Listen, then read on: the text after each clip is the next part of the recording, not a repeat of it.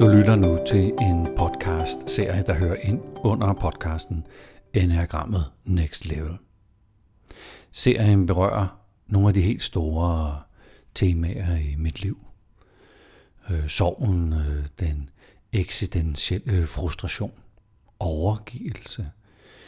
Om for mig noget meget, meget vanskeligt at bede om hjælp og give, øh, give slip på den del af personligheden, som bremser for, at man kan udvikle sig.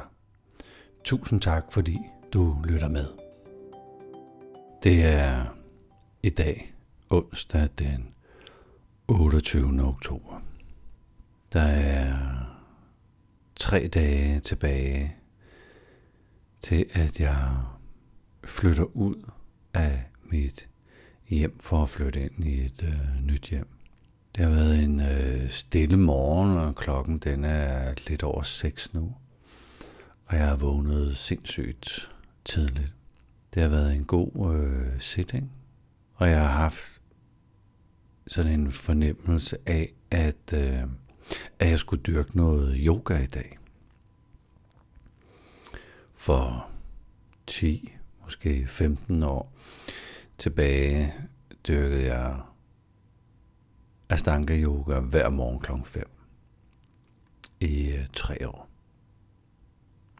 Indtil jeg fik en øh, skulderskade på en øh, skiferie, så, så er jeg simpelthen ikke øh, rigtig, rigtig gjort det siden.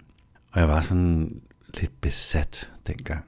Jeg husker, jeg sås meget med en god ven, der også øh, er den dag i dag, og var meget til yoga. Og da jeg forklarede, at jeg godt kunne lide at være i de forskellige stillinger, sådan lige til, hvor jeg kunne mærke, mærke øh, grænsen for, at nu, nu kunne min krop ikke mere. Så havde vi nogle gode samtaler om det der grænsepunkt hvor hun på et tidspunkt sådan siger, at hun kan mærke sine egne organer, hvornår, hvornår de er spændt ud til grænsepunktet, og hvornår hun skal træne lidt mindre, eller sove noget mere, eller lægge, sin, øh, lægge kosten om. Og det har jeg altid synes var helt vanvittigt, at man kunne mærke sine, øh, mærke sine organer. Og jeg vil ikke sige, at jeg nogensinde har oplevet det, men, men jeg måtte lige, jeg måtte lige lave en lille, en lille yogaserie her til morgen. Og det var meget nemt at finde punktet, grænsepunktet for, hvor meget min øh, krop kan. Fordi den kan næsten ingenting.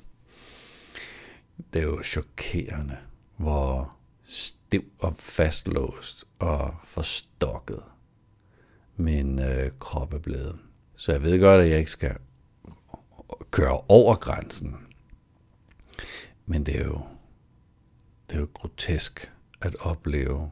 For jeg mindes, hvordan, hvordan jeg var stærk og smidig i min krop dengang. Og så til nu, det er jo horribelt. Men det er spændende det her med grænsepunkter at finde. Der, dertil kan kroppen. Jeg sidder ude på min terrasse og kiggede ud over den mørke, ja det er jo stadigvæk mørkt, men det mørke vand. Og det er jo ved at blive rigtig efterår. Det er faktisk ret koldt. Og det har regnet her, hvor jeg bor. Og der var også et tidspunkt, hvor nej, nu må jeg så gå ind. Nu, nu, er, det, nu er det for koldt at sidde herude. Det, der er ikke, øh, kroppen forsøger ligesom at sige, gå dog ind, få, få varmen. Så jeg ved, at der er sådan et fysisk grænsepunkt. Men jeg har også et øh, mentalt grænsepunkt. Det møder jeg ofte, når jeg sidder og skriver om morgenen, hvor jeg kan måske skrive en time, halvanden, intensivt. Og så, så er det ikke smukt længere. Så er det ikke øh, det er ikke indsigtsfuldt længere. Det, det, det bliver banalt. Og når det bliver banalt eller simpelt, så har jeg nået grænsen.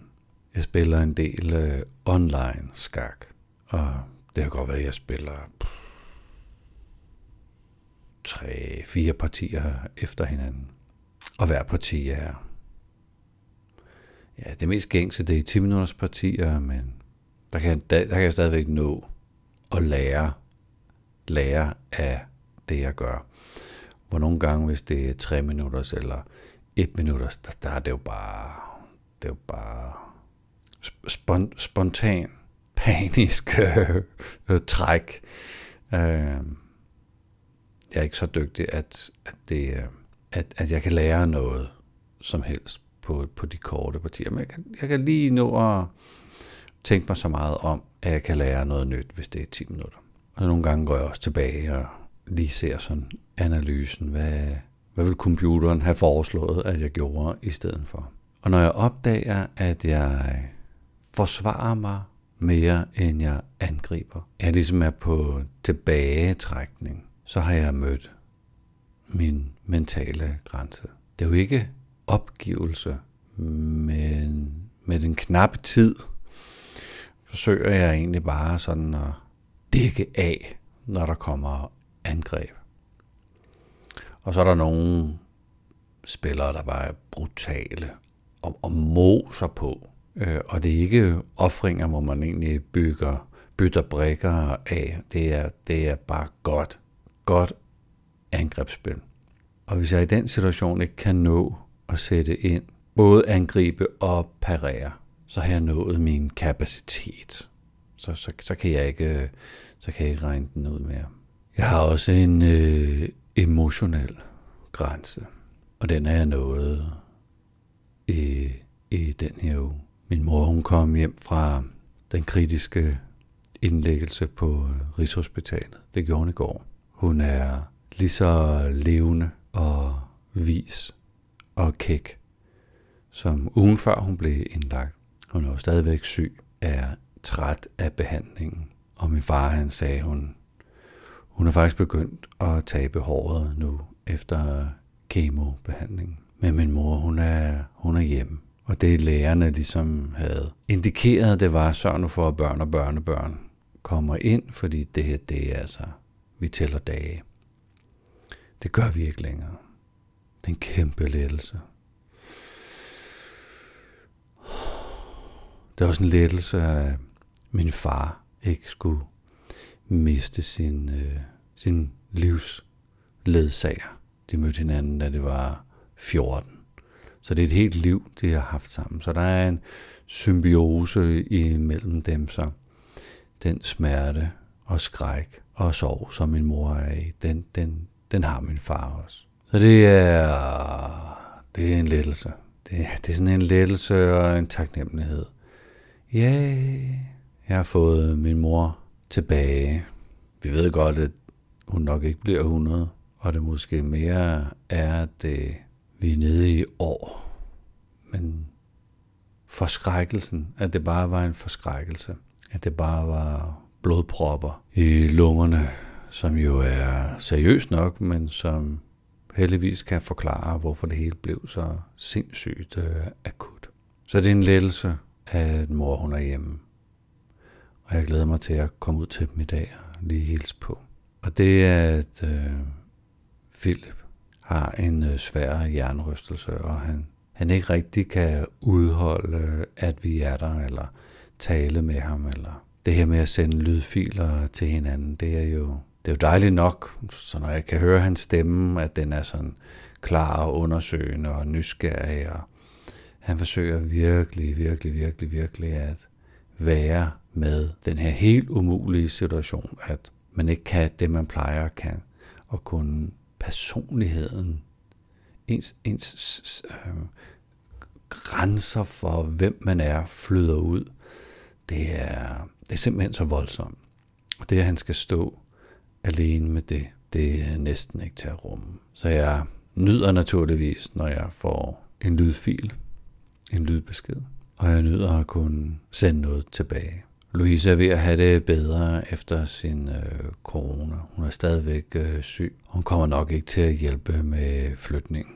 Det, at hun sidder der på sidelinjen, jeg kan godt mærke, at det er, det er svært for hende. Ikke at kunne være her og bidrage og være en del af og hjælpe til og sådan noget. Det er svært sådan at, at fagne. Jeg kan godt mærke, at hun gerne vil hjælpe til. Mm, men det bedste ville jo være, hvis hun egentlig bare bruger tid på at samle kræfter og blive rask og komme ud af den der krone. Det, det, har, det har sgu været en øh, hård omgang. Sådan den der vildeste influenza, man kan få, hvor man bare er helt bumpet i smadret. Hvor det faktisk tager sådan lige, ja, sådan en uge eller to at komme, komme tilbage i speed. Det, det jeg vil ønske, jeg kunne sige et eller andet, hvor hun bare kan ja, pleje sig selv. Og så er det faktisk også emotionelt at forlade mit hjem. At der er jo en afsked her.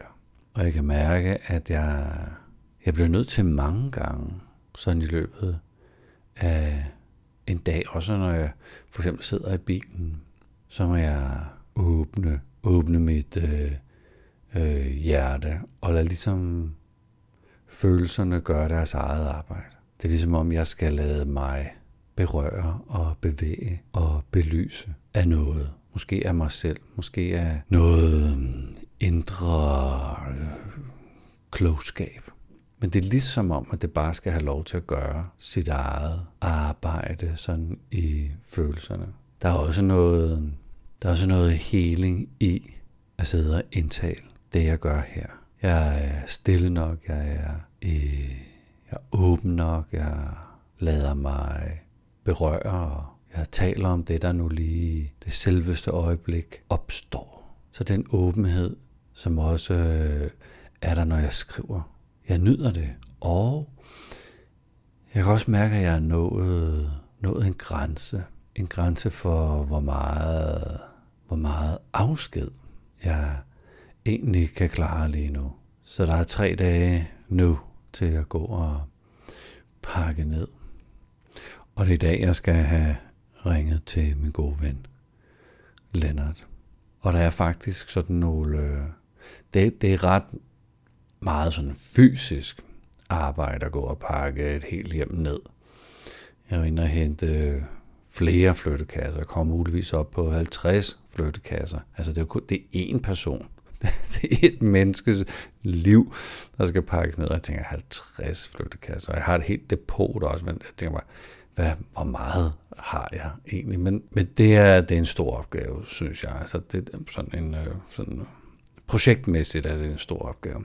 Jeg, jeg har tænkt på den her film, som øh, er en film bygget på øh, virkelige hændelser, hvor to bjergbestigere bliver fanget i en storm, og den ene glider ud over væggen øh, og sidder stadigvæk fast i, sin, øh, i, i rebet. Den anden tror, vurderer, vælger, at markeren, der hænger i rebet dernede, er, er død og skærer sig fri, så han redder sit liv. Men den døde marker er jo ikke død.